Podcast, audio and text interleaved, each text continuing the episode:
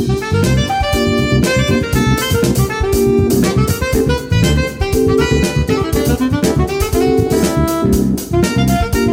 さんこんばんは。夜トレです。金曜日のこの時間は夜トレをお送りしていきます。今日の担当は金内彩子です。今日も夜トレは FX 投資家を応援していきますよ。本日のゲストソニーフィナンシャルホールディングスシニアアナリストの石川久美子さんです。よろしくお願いいたします。よろしくお願いします。そして FX プライムの小杉団長。はい、よろしくお願いします。ノーディー。よろしくお願いします。本日も皆様よろしくお願いいたします。えー、さて現在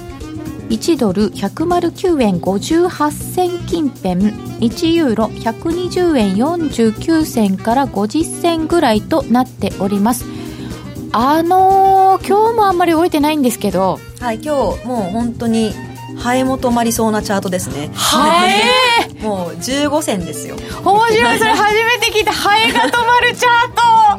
もう全然動かないです。まあしょうがないですよね。感謝祭なので、休日、はい。みんな休んでる。そうですねで別に急いで取引しなければいけないような材料もなく、うん。まあ、平和な感謝祭ですよね休暇的には。じゃあみんなあの何でしたっけ？七面鳥食べて、はい。ハエが止まるってすごいね。ね。ハエが止まる動いてないから。そっち？そんな。そういう寄ってきてるわけではない。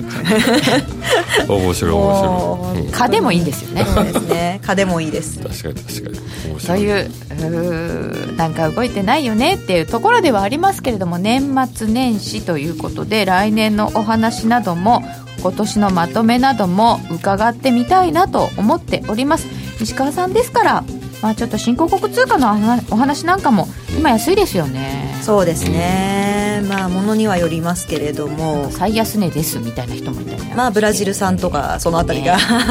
大体ちょっとひどい目に。ねえ心配なんですけどどうなんだろうか。なんてことも伺ってみたいと思いますので皆様のご質問も YouTube ライブのチャットの方にお寄せいただければと思っております。皆さんと一緒にトレード戦略を練りましょう。それでは今夜も夜トレ進めてまいりましょう。この番組は真面目に FX、FX プライム by GMO の提供でお送りいたします。お聞きの放送はラジオ日経です。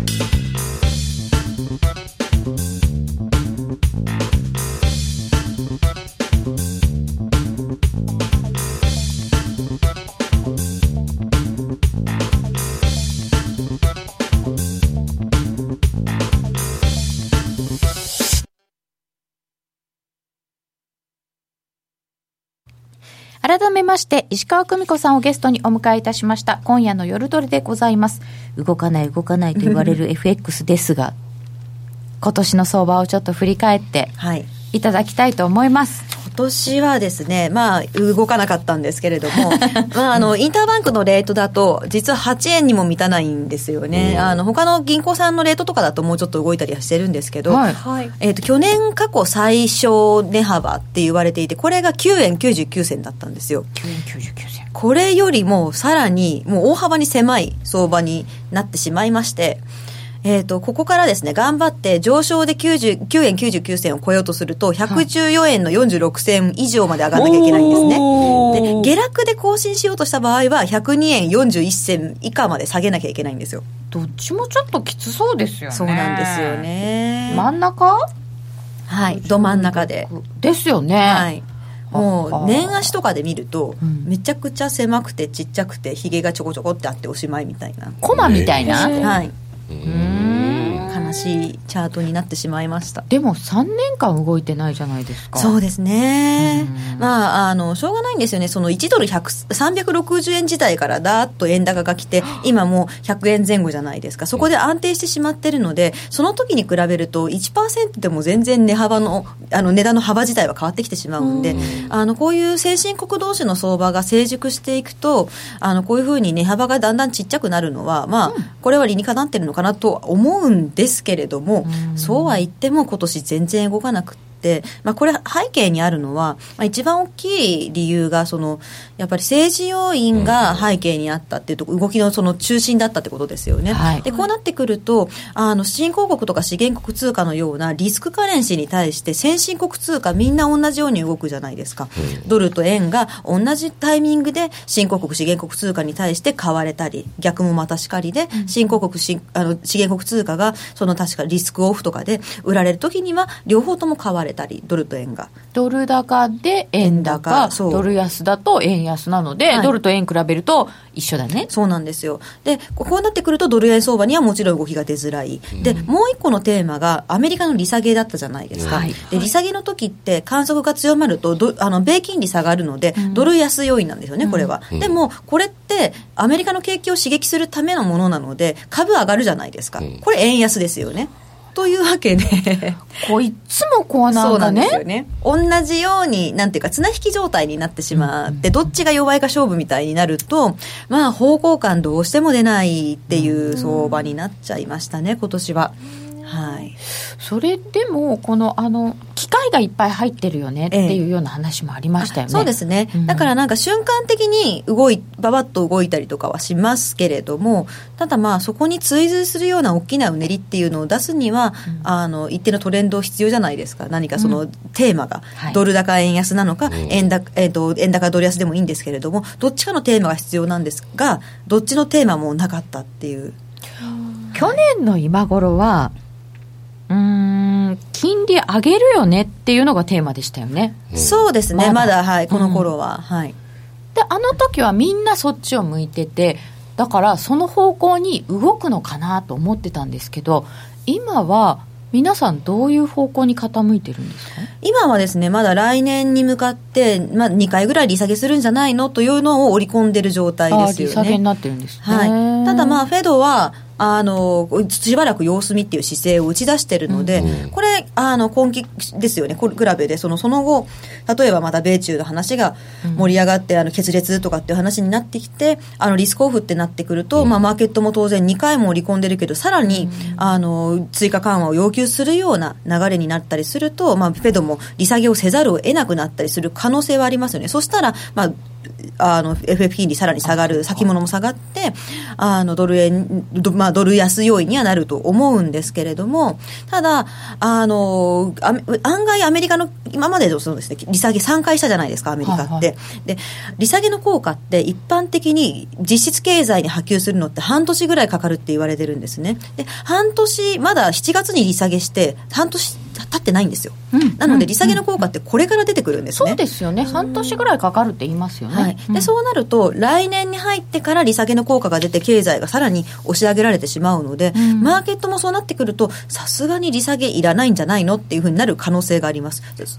そうするとでも来年に向けてはテーマは一応ありそうですかね？そうですね。動きそうですか？うんこれもまた難しいんですけどあの来年のことを考える上で一番重要なのっておそらくアメリカの大統領選になるんですよね、トランプさんの行動原理って全部この大統領選に向けた支持率なんですよね、うん、で支持率を上げるためにアメリカ手っ取り早いのはやっぱり株価を上げることなんですよ、でアメリカって日本の家計資産って半分以上あの円の預貯金で持たれてるわけなんですけど、はい、アメリカって投資信託と株式などのそういうまあリスク資産とかで、えー、5割以上持たれてるんですよね、なのであの株が上がると普通に普通の家家庭の人とかでもあの気持ちが明るくなるんですよ。ああその辺が違いますよね、はい、日本とね。資産効果でもう消費がそのまんま活発になるっていう。そうなんですよ。なので、そうすると、まあ、株式も、株式が上がっていくと、支持率も連動して上がっていくっていう状態なので、トランプさんとしては株をまあ、上げたいはずなんですよ。で、それをするためには、まあ、あの、なんというか、一番手っ取り早いとりあえず財政出動をするとか、はいはい。減税をするとか、はい。でかつその米中の通商協議をまとめて、うん。俺は成果出したぜってやって人気を取るっていうのももちろんありますし米中の協議でその対立色っていうのが薄れていけばあのマーケット全体も安心して貿易も少しは戻ってきて。で、うん。あのまた株も上がるっていうような寸法で、まあ、彼は思ってるんでそういうふうにしてこようとするはずなんですよね、まあ、ただまあ交渉事って相手があることなので、はい。トランプさんの思惑通りに何でもいくかどうかっていうとそうはいかないとは思いますが、まあ、中国にも、まあ、なかなか痛いところはあるわけなので。そうですね、はい。自分ところの経済が怪しくなってくると、はまあさすがに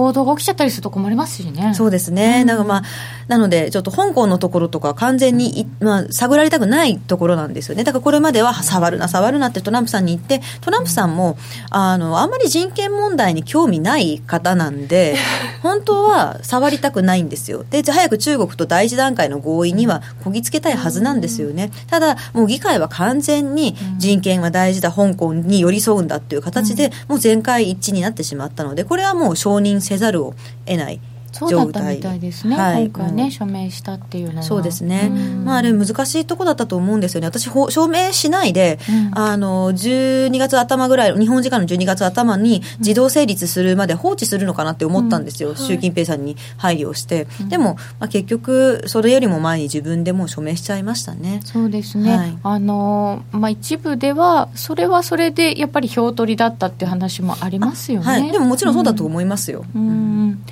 えーいただいております。チャットではあさっきの話ですけどね。えっ、とハエが止まるっていうのは 野球でスローボールの時の言い方。あそうですね、もうね石川さんのボールはねすっごい速くてね きっとね絶対ハエ瞬殺される。まあ、虫嫌いなんで逃げますけどね、私は。なんか得意なんですよボール投げるの。あ比喩じゃなくて本当にボール投げるのが得意なんですか？本当に得意なんです。特に特に節分の時。そうあの前職の時に豆まきの時は毎年私が投げる担当で、豆を全力で鬼役の同僚の方に叩きつけて動画がアップされてそれがとっても評判になった時がありましたね。意外ですね。ハエが止まるよりも映えるチャート待ちだな。あそれは本当うまい。うまいですね。うまい。ですねうーん。本当ですね。で、えー今年をちょっと振り返ってみたわけですけれどもえーっと値幅が狭かったこと以外に、まあ、これはドル円で、はい。ドルと円新興国じゃなかった、えー、と先進国は綱引きになってしまうという話でしたけれども、それ以外を見るとどうなんですか？そうですね、まあ、円全般的にやっぱり米中のリスクっていうのが意識されて、円が強い通貨の方が多かったんですけれども、はい。それでもあの対円でプラスが出てるのが、まあ、いくつかあって、一番良かったのがロシアルーブルなんですよね。ロシアルーブル？ん？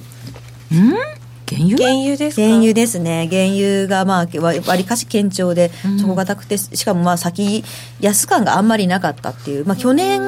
ものすごく最後下がってで年始にワッと上がった分っていうのもあったんですけれども、まあ、ロシアの経済もあのいろんなヨーロッパとかアメリカから制裁が引き続きありながらも割と堅調ででしかも経済を下支えるために中銀も利下げに動いたりとかしていてまあまあよかったプラス良かったんですよねそこが。なのでロシアルーブルプラスであとやっぱりイギリスのポンドが本当ね。はい、もう一時期ちょっとあのジョンソンさんが首相になるっていう絡みのところで合意なき離脱になるんじゃないかってだいぶ下がったんですけれども、えー、と EU との離脱協定案が合意に至ってそれでもうガンと切り返して今もうプラス圏に来るっていうような大逆転でしたね、大逆転。はい。もう本当にあのポンドこそななんていうんですかね売られるしかないでしょうみたいに来たらそういうのが反発するっていう。そうですね、もうだから6月なな8月の頭ぐらいに向けて猛烈に投機筋のショート、のショートが積み上がっていたんですけれども、その後ネタがあんまりなくってちょっとまずいなってポジションの巻き戻しのポンド買いが起こってさらに EU との離脱案合意であいかんいかんって言って戻っていって、今はもう通常時ぐらいのレベルですよね、ポンドの売り越し、あそんなに多くないですね。はい、うん。ということは、中立になってるっていうことは、はい。ここからはどっち行くか分かんないなっていうことですか？そうですね。なんで、まあ、これ、今のところはですね、でも、あの、12月12日のイギリスの総選挙、ここが焦点なんですよ。で、イギリスの総選挙に関しては、はい。現状、どういうマーケあの感情がマーケットに起こってるかって言いますと、はい。あのもう、合意なきでも合意ありでも、はい何でもいいから決めてくれっていうムードなんですね。あもうなんか もうもうずーっとやっててやだっていう、確かにねくたびちゃったそうなんですよ。離脱しないかもしれしれないし、するかもしれない。するとしても合意ありなのか、なきなのか、全然わからないってなると、まず一番困るのって、イギリスでね、投資しようとしてた人なんですよ。ですね。直接投資ね、そうなんですよ。で、もうこうなると、わもう状況わかんないし、ビジネスの先も見えないから、イギリスに投資できないよねって、新規投資ももちろん細るし、もうわかんないからイギリスから撤退しようっていう企業も、ね。はい、たくさん出てきてしまっていて、この長引いてる状態そのものがイギリス経済をもの強く圧迫してしまってるんですよね。なので、まあ、この今回そのもしこ保守党が勝って過半数議席取れて、まあ、ジョンソンさんのいあの EU 離脱協定案作ってきましたけれどもこれで可決すれば合意あ、まあ、離脱は離脱だけど一応合意ありだしこれでこっちの態度も決められるよねっていうような感じでむしろ保守党の支持率が伸びるとポンド高になるというような現象が今起こってますね。ちょっと支持率を見せていただいて、はい。えっ、と資料を作ってきていただきました、これ青いのコンサバティブが保守党ですね、はい。うんうんで赤い2番目が野党労働党なんですけどここが随分その差を詰めてきているのでちょっとこれ保守党まずいんじゃないの？って言ってもまだ40代前半の支持率だよね？っていうことで、一時期はあのそこネガティブに捉えられてたんですけれども、ただ、えー、と本当昨日の早朝ですねその世論調査をやっているユーガブというあの調査会社がこの支持率から議席数を試算したんですよ。ほそのちいろんな地域のあの支持率っていうのをちゃんと計算をして議席保守党どれぐらい取れるのっていうのを計算したところ、えっ、とですね、保守党が過半数議席取れるっていう計算になったんですよね。それが流れたんですね、そうなんですよ。それで、あの、まあ、これだったらもう保守党大丈夫じゃないと。で、保守党もその前の時点なんですけれども、あの、ジョンソン首相が保守党の議員全員に当選したら、必ず自分が EU と結んできた離脱協定案に、あの、賛成票を投じると制約させたんですよ。制約させた。制約させたなので、過半数取れれば、もう大丈夫じゃないっていうようなことで、今、割とイギリスポンドに関しては、楽観ムード。が広がってます。もうどんな結末でもいいから終わらせてほしい。そうそうもうそうなりますよね。世界世間の混乱が嫌いな自分でも合意なき離脱でいいやってなってきた。いや、本当そうで、私も4月ぐらいから、この先どうなるっていうフローチャートをずっと作り続けてて、あの、何やってもちゃん、もう合意なき離脱、合意ありの離脱、離脱撤回、再選挙、あの再投票、国民投票の4つのどこかに行き着くので、もう本当に疲れてて、メンタルが。でも本当嫌だなって思ってたんですけれども、これってイギリス国民の人もっと辛くて、辛すぎて、あの、毎日どのチャンネルつけてもブレグジットの話じゃないですか。一つ、ブレグジットフリーっていう、あの、ブブレグジットの話はうちのチャンネルでは絶対しませんっていうチャンネルできたぐらいです。へー。ああそれの視聴率が結構高いって聞きました、ブレグジットに関するニュースをうちは流しません。すごい曲ですよね。なんか日本でいうとテレ東みたいですね。そうですね。あの、な何があってもアニメとか、あの、映画とか流して、我が道を行ってる。でもそういうのって必要ですよね、やっぱりね。石川さんのフローチャートありがたいです。パワポのスキル上がっただろうな。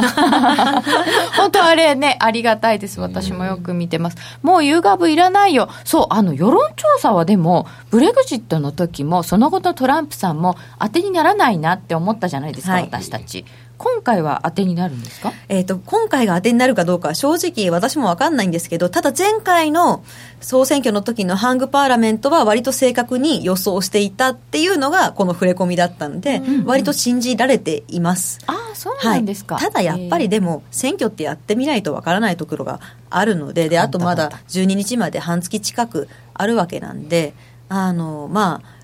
話半分、まあ、3 割引きぐらいで聞いとけばいいのかなとは個人的には思いますけどね。この段階で伺うのもなんですけど、はい、そうすると12月12日の選挙以下ということになりますが、はい、石川さん、ポンドの見通しは？まあ、合意なき離脱が回避さあされると、その、まあ、1月末でちゃんと離脱できそうだっていうことになれば、うん、とりあえずポンドは、あの、目先、その一旦は買いになりますよね。一旦は買い、はい。一旦は。一旦は買い。うん、ただし、イギリスから出ていった企業がそう簡単に戻ってくるかって言われるとそういうわけじゃないですよね。離脱は離脱ですもんね。はい。で、かつ、まあそうやって経済はちょっと落ちていくと。うん、で、しかもこれまでの散々離脱延期しすぎていて、その経済への悪影響っていうのがじわじわ出てきてるんですよ。で、足元、中央銀行も、イギリス中銀もこの間の、あの前回の理事会、金融政策委員会の時には、2人利下げをすべきって手を投票したんですよね。で、これが、まあイギリスの金融政策委員会って9人のメンバーで決めてるんですけど、まあ、イギリスって大体なんかそういう必要になった時って大体この、一人二人が最初に利下げだって言い出して、そこに一人なんか増えていく、二まあ、4人になっていくみたいな感じで、だんだんこの過半数に近づいていくっていうような、まあ、そういう、あの、まあ、こっちから見てると、ちょっとげお劇かなみたいな感じの、そして誰もいなくなったって。あ あ、そういうことなんですね。はい、そんなふうな感じになりやすいので、まあ、ちょっと、あの、12月も、見ものだなとは思ってますし、まあ、12月利下げにならなくても1月とか、まあ、利下げ直後とか、あ利下げじゃない離脱直後とかそういうところには必要になってくるっていう話になる可能性は十分ありますので。そうすると一旦ポンド交換して買ってみたものの利下げされると下げちゃうと、まあ、そうですね。利下げを下げますし、うん、経済の先行きの不透明感っていうのも結局最初あの最初はもう合意なき離脱下げられたとりあえず離脱で決まりだって盛り上がるけどでも結局経済強くなる要素ないよねという感じのずるずる落ちるっていう方を私は見てますね。そうすると今141円ぐらいポンド円で言いますと。で8月が126円じゃないですか、うんはい、ここでまた見に行くような感じって。緩やかにですけどそっちの方向かなというふうには思ってますね。なんかブレグジットやる前は、うん、アメリカの次利上げだって言ってたような気がするのに、うん、ちょっと言ってましたよね。ありましたよね、うんうんうん、利上げっていう説はもうないですかね。今はちょっと厳しいと思いますね、本当にあの言ってた人も確かにいたんですよ、金融政策委員会のメンバーでも、はい、あのインフレが心配、ポンド安の影響が出て、インフレが心配だから、利上げが必要だって言ってた人たちもいたんですが、それって9月あのこの間の10月末の時に、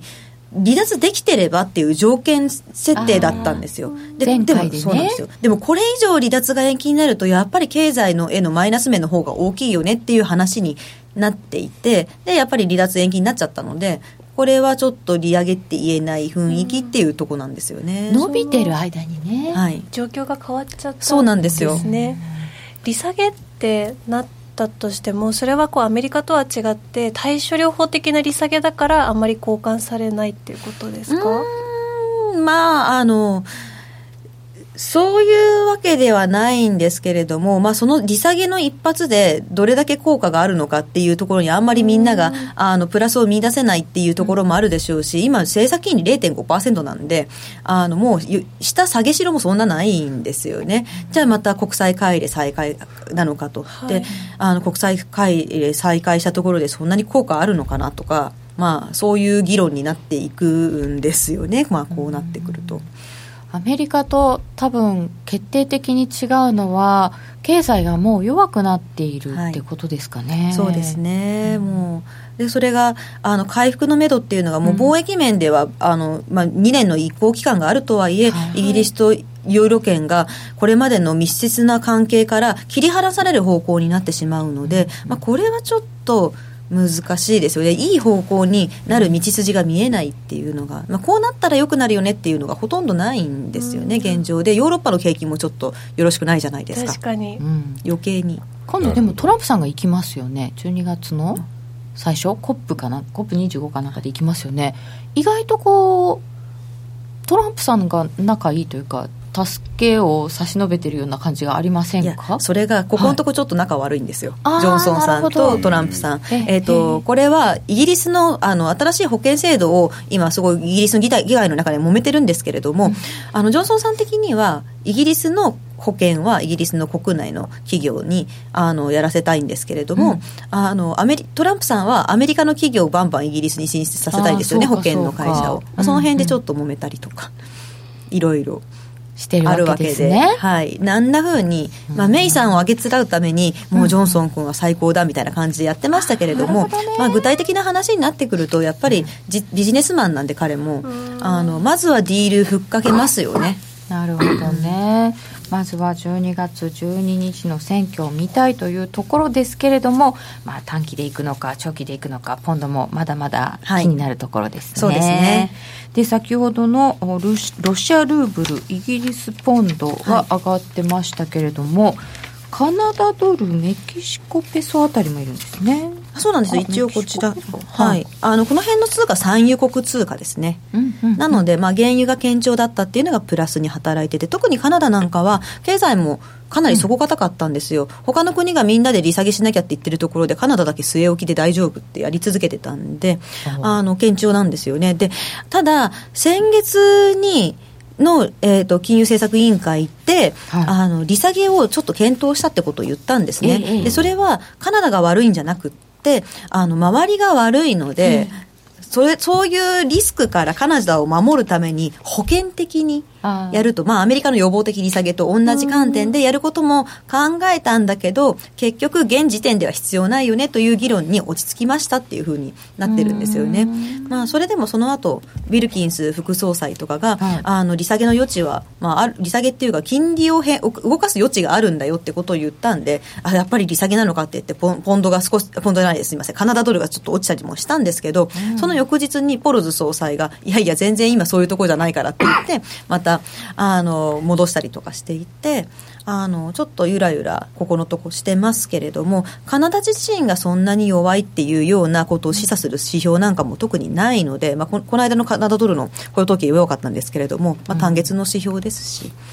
えーじゃあカナダドルはちょっと買えそうですか？私個人的には来年一番推しカナダドルなんですよ。あ推しメンカナダドルはい今年も結構推してたんですけど、みんな全然聞いてくれなかったんですよね。あれ前回もカナダね そうそう、言ってました、言ってました。おっしゃってました私も本当今年ずっとカナダドルって言っていたんですけど、あの、まあ、ロシアルーブル良かったんですけど、ロシアルーブルってなかなか日本の方だと取引する場所ないじゃないですか。ないですねなんでまあ、カナダかなっていうふうに言っずっと言ってるんですけどね。みんな聞いてくれない なんか、カナダドルピンとこないって方が多いんですよね。そうか、はいじゃあこれからちょっとカナダドル見ましょうかぜひぜひでこうということはここまでこう並んでメキシコペソ米ドルまであってここでゼロだから、はいこっからこっちはみんなあの円高ってことですよねそうなんですよ。まあ弱かったですね。ただ、ただなんですけど、これって単純にスポットレートで見てたんですね。はいこれを金利の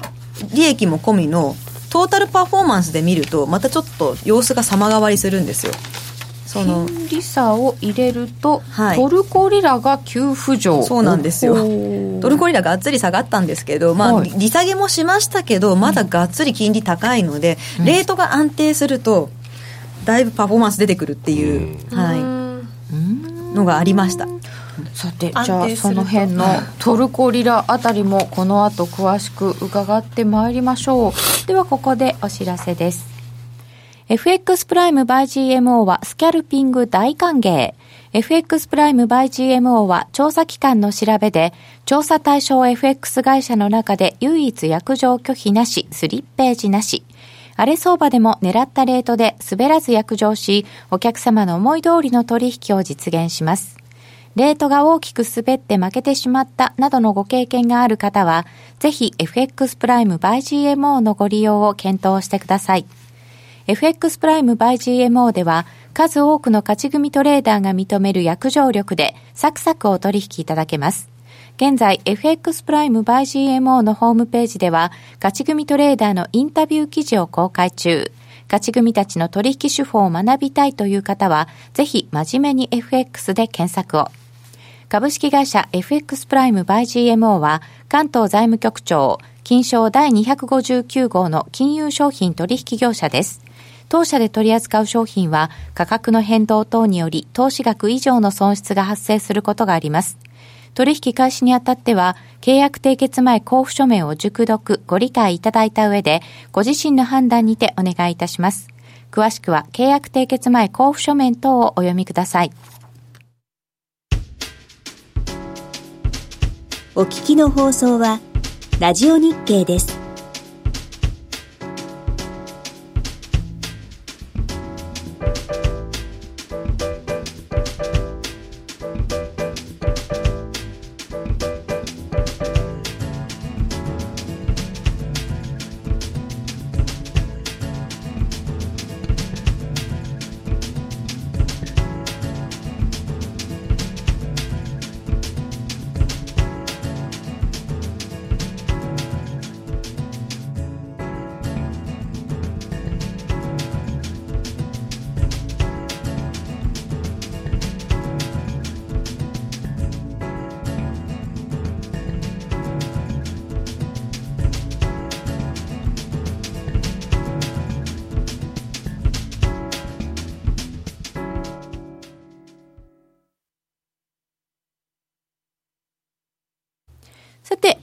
美子さんにお越しいただいております、今夜の夜トレです。引き続きお話を伺ってまいりますが、ちょっとカナダの話が出てたら、カナダはスプきついな。うん、カナダといえばメープルリーフ金貨とメープルシロップしか思い浮かばん。カナダ空港の3レターコードは Y。ああなんかカナダのお話来てるんですけど えっとノーディーもカナダはちょっといまいちまだ思いカナダ浮かばない？今なんか夜トレでいつも乳児とかは入荷見て取引しようよとかって話があるんですけど、カナダは入荷乳製品価格ですね。乳製品価格。でもカナダはどのあたりに注目していけばいいのかな？っ原油？ていう、はい、まずは原油ですね、やっぱりあのカナダはエネルギー、もう産油国なので、はい。まず原油価格が非常に重要になってきます。まず原油。はい、原油が？でそう。でかつ、まあ、プラスで何が必要かっていうと、やっぱりカナダって最大の貿易相手国がアメリカなんですよ、ほとんどアメリカ向けなんですね。ああ、はい、ということはアメリカ経済とつながりが強い、そうです、アメリカが強いとカナダも？強い。強い。うんうんということになりますので、だから雇用統計いつもかぶせてきてるんですか？その理由はちょっとわからないですけれども、最近ね。まあサブリが最近ちょっとずれてまます、それあの同じ日に発表するのをやめてほしいとか言ってたらね、ちょっとずれましたけど。そうですね。ずれたらずれたでちょっと寂しいみたいな。言えないというのがありますがそうですね。ドルカナダとかめちゃくちゃな荒れ方するときありますからね。ねえ、うん。でもカナダの雇用統計って数字が小さくって思いっきり予想と外れるじゃないですか。ああそうですね。あれちょっと意味がわからないんですよね。いやーでもあの難しいですね、ああいうなんというか、経済規模、アメリカぐらい大きくって、うん。でいうと、あなんというか、あの割と予想も立てやすくなるんですけど、あの例えばカナダとか、オーストラリアとか、あのまあ、国土は大きいけど、規模が小さくなってる国っていうのは、やっぱり指標を当てるの難しいですね、ばらつきもというか、あの触れが激しくなります、どオー。ストラリアもあの予想全然意味ないみたいな外れ方しますよね。ね。って言ってるところでユーロドルがあら、なんかあ抜けてりましたか抜けてね。きましたね。うん。あらなユーロドル1.098687となっておりますよ。この前の安値を抜けてきそうな抜けたのかな？抜けてるね。抜けてますね、ドル買いになってますねそうですね、ドル円もちょっとだけ、うん。ちょっとだ本当けねに？ちょっとですね。ドル円でも109円61一銭。日が15銭しか動いてなかっただとからすごい動いねてそうにまあ、見えるけどね、でも気持ちですね。でも本当5分足見ると綺麗な右肩上がり、うん、実際にね最近ねこうチャート的に抜けても走らないですね、知らないですね。もうあの叩かれる騙されるっていうことにだんだんこう慣れてはきましたね、最初はなんか「おっ!」みたいなのあったんですけど全然思わなくなりましたね。走らないことにもういっぱい経験しすぎてみんなすれちゃってるんですよね。もう誰も引っかかんなくなりました。ずれましたね。でもそういうふうになると今度ず違ってきたりするんはい。じゃないですか、急になんというか、うん。みんながそっちの方向に行った時に大体どっかでバッと外れますよね、あの違うことが起こったりしてみんなで慌ててついていくみたいになるとそこでやっとトレンドが生まれるんで、まあクリスマスの間までの間にそういうふうになればまた面白い相場年末になるかもしれないですけれども、みんなが慌てないですよね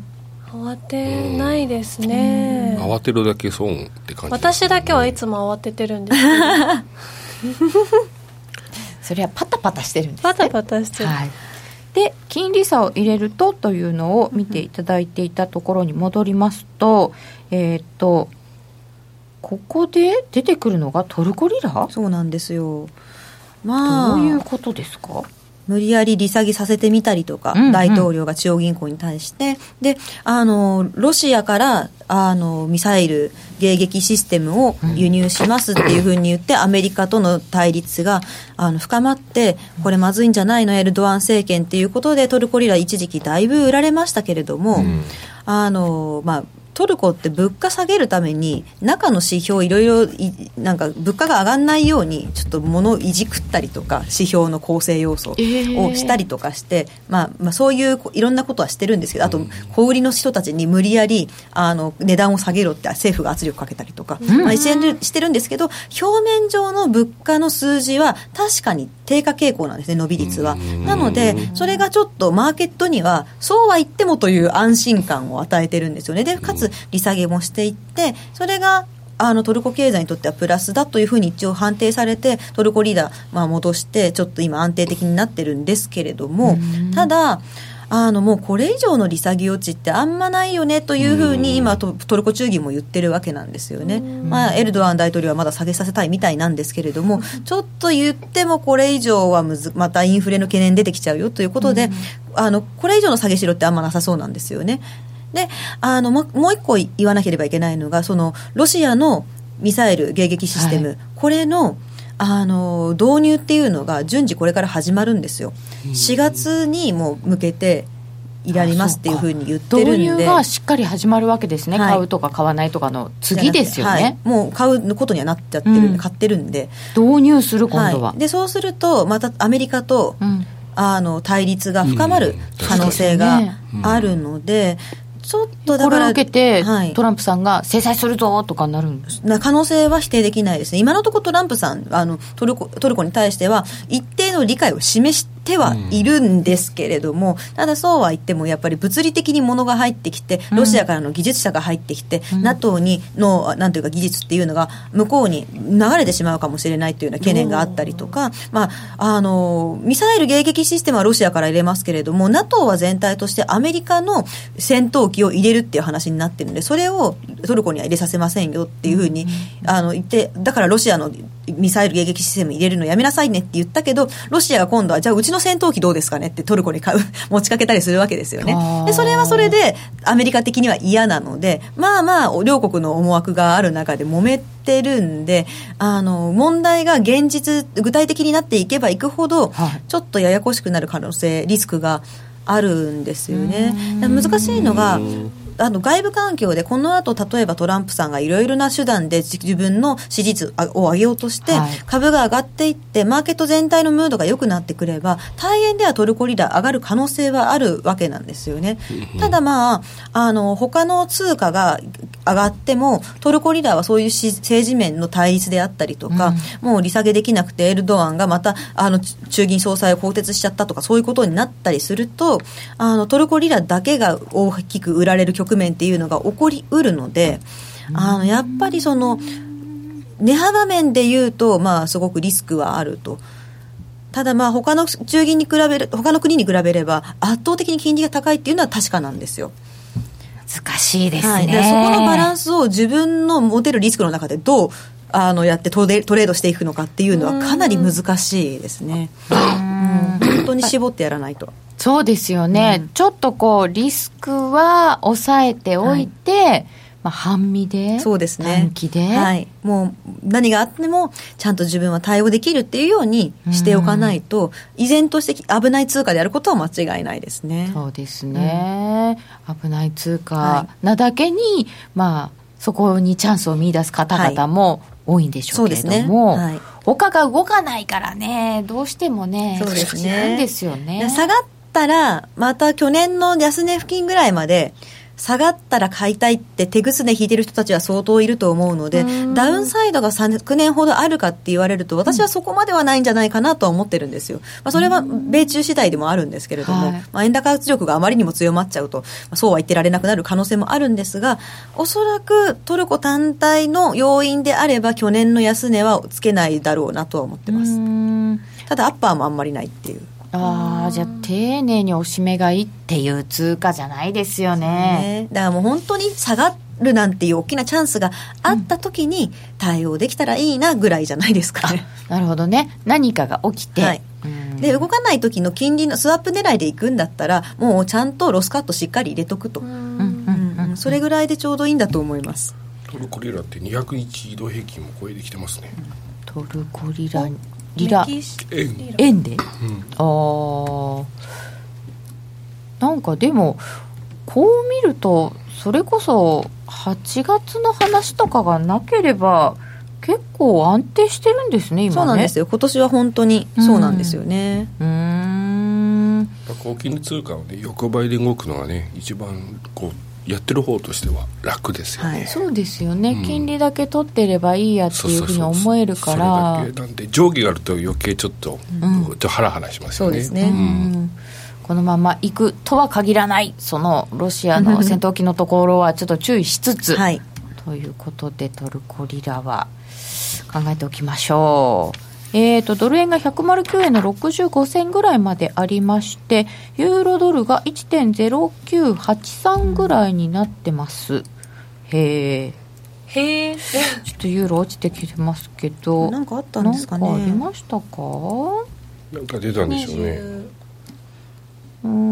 んとね22時うん。22時ちょうど？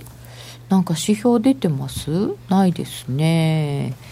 まあ株の先物もちょっと上がってますかね。なんかあったかもしれない。ごめんなさい。今手元で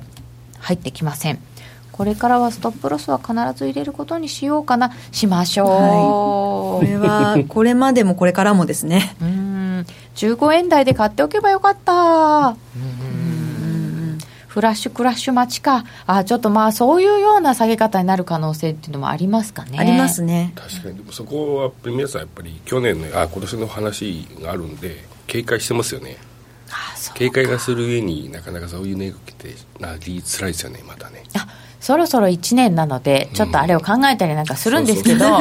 みんなが考えるとならない。そうこの前会った投資家の方も全く同じことを言ってて去年の1月あるからとりあえずポジションちょっと小さくしておこうかなっていう話をしてましたよね。いやーでもやっぱり年末年始今も感謝祭もそうでしょうけど薄くなることは薄くなりますよね。もうそれは間違いないですね、ね。今日時に、うん。去年ほどのことはなくても何が起こってもおかしくない時期ではありますもんね12そうです月ね年末年始は特にそうですね。で特に、まあ、自分も旅行に行くやなんていう人はちょっと閉じとこうかなそうですね。はい。感じかもしれませんよねえーと最近悲劇を聞かなくなってきた。あそれはいいことだ。うん。うん。まあ値幅ちっちゃいんで喜劇にもなりにくいっていうのはありますよね。値幅がちっちゃいがゆえに動き始めたら悲劇になる可能性は高いですけどね。あはい。そうか。ついポジション増やしたくなっちゃう人もきっと、ね。そうですね。人もって言ったけど多分今。私。完全に今心の声が先に漏れちゃった でも本当そうなんですよね、動かないので安心してっていうかあるいはプロの方々も仕方なくポジション量で増やすしかないっていうリスクの取り方しますよね。なりますよね、うん、それがだからどっか逆に行った時とか、は動いた時とかは怖いかもしそうれない。ですね。一気に切らされてて、まあ、一つ今怖いなって思ってるのが、はい。あのビックスのショートの売り越しがうん。またすごい積み上がっちゃってるんですよね。そうですね。でで、まあ、これってちょっとこあの去年の2月のビックスショックの時とちょっと違うのはあの時って ETF とかでビックスの商品めちゃくちゃあったのが、はい。その時のあのショック状態の後にだいぶなくなってそー。のビックス絡みのポジションが全部 CFTC の方に集約されちゃってるっていうのがあるんで、まあ、本当の総量があの時と比べてどれぐらい増えてるかっていうのは実はよくわからないんですけれどうん。もただまあ傾向としてはあの目立つようになってきてるので、まあちょっとこれ前切られさせられるような局面来たらまたショック症状になるんじゃないのっていうような警戒感は生まれますよねどうしても。そうですね。積み上がってる量だけ見るとちょっと怖いですよね、うんはい、この間1年何ヶ月ぶり低水準また11とかなっちゃってますからね、はい、ビックス。でもそれだけこう、まあ、恐怖指数が下がるっていうことは、うん株が高いっていうのはありますよね。そうですね。もう楽観ムードがすごいんですよね。うん、で、これだけ、その米中の第一段階合意が、できるできる、進捗してる進捗してるって言いながら、うん、まだ署名の日程すら決まらずに、ちょっと12月15日の対中制裁関税第4弾の残り、結局延期するのやるのみたいな、まあ感じじゃないですか。そこ今多分、ひょっとずつ近づくにつれて、マーケットも、これ大丈夫なの？っていう不安が積もってくると思うんで、まあ、それまで長引けば長引くほどドル円には若干の下押し圧力がかかってくるとは思うんですよね、ちょっと怖い、まあ、第一段階合意自体は来年になるかもってもう言われて始めてるんですよね、で別に協議が続いてれば、合意なんてもう第一段階も第二段階も、なんかこれまでは完全合意だとかって言ってたぐらいなんで、まあ、協議続いてる自体は、なら別にそんな悲観する必要はないんですけど、マーケットはとりあえず、その、対中制裁第4弾残りの部分、12月15日、これをどうするのかっていうのと、うん、まあ、中国がやたらとお願いっていうか、あの強硬に主張している、これまでかけてきた関税の一部でも撤廃するのかどうかと、この2点。ここのところをどうするのかっていうのが、まあ、12月の半ばぐらいまでには少なくともはっきりするわけなので、ここが分かってこないと、まあ、不安だけ積もってじりじりじりじりドル円が上値が重いって感じになるんじゃないかなと思ってってます今のところ。12月の半ばぐらいまでですね、はい、でも協議は続けてますよっていうことで、うん、協議中なのでっていうことで延期するみたいなシナリオもありますよね。そうですね。まあ合意の延期はいいんです。あそうそう、その合意の延期もあの、時期も来年になっちゃうと。で、それまでは延期しますよっていうシナリオは全然あり得るので、うん、まあ、そうするとマーケットもちょっと安心してドル円もぴょこって上がると思うんですね。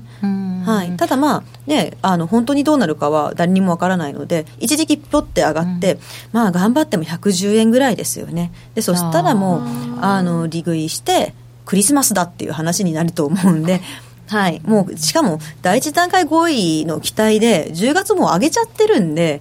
もう最初に織り込んでるんですよね。あんまりそのこれ以上織り込む余地ってないかなとは思いますでもここまでのところ米中の交渉についていい話が出たときに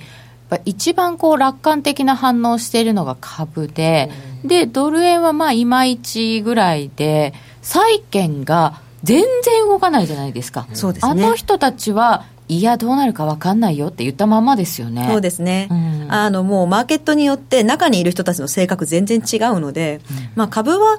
ほとんどの人にとって、あの、上がった方がハッピーじゃないですか。まあだからそういうユーフォリアに飛びつきやすい性質がありますからね。なんか一番そういうのにはっきり言ってやすいっていう。どんどんですよね。はい。どこが間違ってるんだろうって思っちゃうんですけどね、でも実際何も解決しないわけですよね、うん。はい、でさまあなんかは、まあ後からやろうやみたいな抱き伸ばしですよね、その中例えば中国がじゃあ米債売るぞとか米株売るぞって言い始めたらどうなんですかね、そんなこと言ったら大変なことになりますね。交渉がまずうまくいかないですし米債売るぞっていうふうになったらまあ、人民元は上がるんで、喧嘩して制裁関税きついのに、人民元も上がったら中国経済大変なことになるんで、うん、まあ私は売らないと思いますけどね。でも一時期言われてましたね、うん、そういう言われてましたよね。最近あんまりそういう話出ないじゃないですか。はい、そうですね。えー、人民元の話も落ち着いてきたから。はい、でも、ただ7超えてますよね。ずっとそのまんまではあるんですよね、ね、だからそこら辺ってすごくなんか怖いなと思ってついにこうリスクとしてにあるんで、うん何かこう出てきたらそういう話がまた浮上してきていきなりね円高みたいな。人民元動くと、まあ、ドル円も引っ張られますよね。それはケースバイケースですね、うん、あの人民元がその今までの防衛ラインのその7を超える、超えないって揉めてた時は、もう、ま、毎日基準値の発表の時間の時には、みんな張り付きで、ね、本当に見てましたよね。見てましたけれども、あのもうがっつり超えちゃうと、あのもう。あもう通常みたいになっちゃうんですよね。聞かなくなりましたね、はい、そうそうそう。なのであんまり大きな意味もなくてよくあの移動平均線もあの抵抗線として意識してる時はみんな見ますけどもう超えてぐちゃぐちゃその前後動くようになったら誰も気にしなくなるじゃないですかそう200日移動平均なんかいい例だよね、はい。ドル円のね。超える超えるとか言って言ってて超えないかみたいな。超えたら何もみんな言わなくなるもんね、まあ、そういうもんですよね 人の気持ちって。あでそうか。で人民元の7っていうのもその前にそこでサポートされたっていうのがあるんで、ここが中国の絶対の防衛ラインなんじゃないかってみんなが勝手に思い込んでただけなのでそこにどれだけの意味があるのかっていうと、まあ、実は意味なかったってこともあるんですよね。だからそのね。例えばそういう同じ例で言うと、インフレ目標2%の2%って何の意味があるんですかっていうと、ね。今それは本当はそんな2%もいらないんじゃないかとかいろんな説があるわけですよ。はい。うんまあちょっと米中の交渉についてはもう第1弾の合意があっても、第2弾とかどうなるわけっていうのもね。来年には残るわけですよね。知財の部分とか。そうそうそうそう。アメリカはそこですよねそっち問題はね。うん。ね行きたいわけでしょうから、ちょっとなかなかそこは難しそうですね。確か確かに夏の一時期は人民元の値付け気にしましたね、ね気にしましたよね。8月から変わりましたもんねそうですね。抜けてはい。うん。えーとポンドの1分足見ようよ。他よりは動いて見える。間違いないですね、それは。あーそうそう。早期償還とかありましたねビックスのインバース。うん。あれは困った困った。えー、今年110円で終円か行っても110円というお話あり目先はですね、ただまあ、来年ってことを考えると、その先ほども申し上げましたけど、トランプさんが減税をしたり、あのインフラ投資であの財政出動したりとか、まあ、株を上げるためにいろんなことを、まあ、米中の合意にも一部持っていくかもしれないですよね。それで株が上がっていけば、おそらくドル円も、まあ、ドルと円同じ方向に動くとは言いながらも、おそらくドル高の方が優位になるとは思うんですね。で、その状況だったら確実にその利下げ期待っていうのも後退するので、アメリカの長期金利も上がると思いますから、まあ、その中でドル円ちょっと上がっていって、まあ、当社的には110円超えて112円ちょいぐらいまではいくんじゃないかなって見てるんですよ。やっぱり来年のあのー山場は選挙ですか？選挙前ぐらいかなと、まあ、選挙が一番の目標なんですけれども、はい。支持率上げるためにはその前にトランプさん成果出さなきゃいけないんで、おそらくその春から夏にかけての間にピークつけに為替の場合は行くんじゃないかと。で怖いのがじゃあ選挙後どうなんだというところなんですけど、うんはい。そうですよね。はい。で選挙って、まあ、結果見ないとわからないんで何とも言えないんですよ。まだ民主党の候補だって誰になるかもわからない状態なんで。まあただ、えーとまあ、ブルームバーグ元ニューヨーク市長とかあのバイデンさんとかっていうふうになってくると、まあ、ちゃんあのトランプさんとあのブルームバーグ市長なんかは同じビジネスマンで、うん。あのキャラがかぶってるんで、まあ、すごく差がつきにくい感じになるわけですよね。でバイバイデンさんは、まあ、元大統領副大統領でしたけれども、まあ、そういう意味で対抗するかもしれないんですがバイデンさんだとひょっとするとちょっとトランプさんの方が勝ちの目がありそうな感じ。なんかなんかおとなしいって言われてますよね、そうですね。バイデンさん。はい。うん、なんかあんまり熱狂的なファンがいない？そうですね。まあ、すごくまともそうな、ふまあ、悪く言えば普通に見えるっていうことですよね。うんなんかとはいっつきやすい何かって大事なんですね大統領選でも、んそうですね。で、かつ、そのもう一方で、その左派の人たち、サンダースさんとか、エリザベス・ウォーレンさんとか、この左左派の人たちは、今、若者を中心にうん民主党支持者の人たちにはすごく支持を得ているんで、うん。でただ彼らの場合、彼らがもし大統領候補になってしまって、大統領とになったとすると、左派めっちゃ財政出動をするっていう話で、で、あの、まず、あの、財政出動はしますし、かつ、あの、ビジネス、まあさ、なんですか、大企業とか、そのお金持ちからいっぱい税金を取りなさいっていうような手法なので、これは、ビジネス界にとっては大打撃なんですよ、うんアメリカの経済はおそらく逆風になるので、まあ、かのあのエリザベス・ウォーレンさんとかサンダースさんが大統領になったら、まずアメリカのあの株は落ちます。まあ、株式市場はもうだいぶねウォーレンリスクって言ってますけそうですよね、でそうなるとやっぱりあのまた利下げが必要なんじゃないかとかドル円も、まあ、株安と米金利低下っていうのとダブルでかかってドル円はがっつり落ちてしまうリスクがあると。じゃあトランプさんが再選したらどうかっていうところを考えるとトランプさん再選はいいんですけど、うん。そうするとトランプさんってもう次2期目なんで4年間うん。自分が終わるまで選挙ないじゃないですか、大ないですね。大統領選。そうなるとめちゃくちゃ好き勝手できるんです。よやりたい放題。言いたい放題だね、もうもはや株とか気にしなくていい、やりたいようにやるってなるとこれでまたトランプリスクって言われトランるんですよね。プリスクさらに強まるじゃないですか、はい。今火じゃないじゃないですか。今はねまだ人の目を気にしてるわけですよね、これで気にしてたんかいって感じはありますけど。そうそうなんですよ、ね、それがなくなってしまったトランプさんは怖いと、はい、というわけでまあ、選挙後は割と、まあ、選挙前はドル高円安になりやすいと見てるんですけど選挙終わったら失速リスクを気にしないとなというふうに私たちは見てますね。ということは、選挙前に一旦112円ぐらいまであって、はい、はい、もうちょっとアッパーあるかもしれないですけどね。110とりあえず上で。え18年の10月の114円半ばは超えない感じ私たち一応予想作るときに、あの、四半期末時で決めてやってるんで、その114円も、あの、一時突破する可能性っていうのはあるとは思ってますね。それはまあ速度、あの、その時のムードにもよりますけれども。ブレとしてあるかもしれない、はいあると思います。ででそうすると選挙後は円5は円高かなっていう。その時の速度は？速度は、あの、選挙って、11月頭じゃないですか。はい。はい。はい。年末まで2ヶ月弱しかないんですよね。確かに、で仮にトランプさんが大統領に当選してうん。いろいろ言い出したって言ってもそんなに無茶なことを急にボコスコ出すかっていうと、まあ、出せて1個ぐらいじゃないですか。そうするとあのーなんというか失望売りって言っても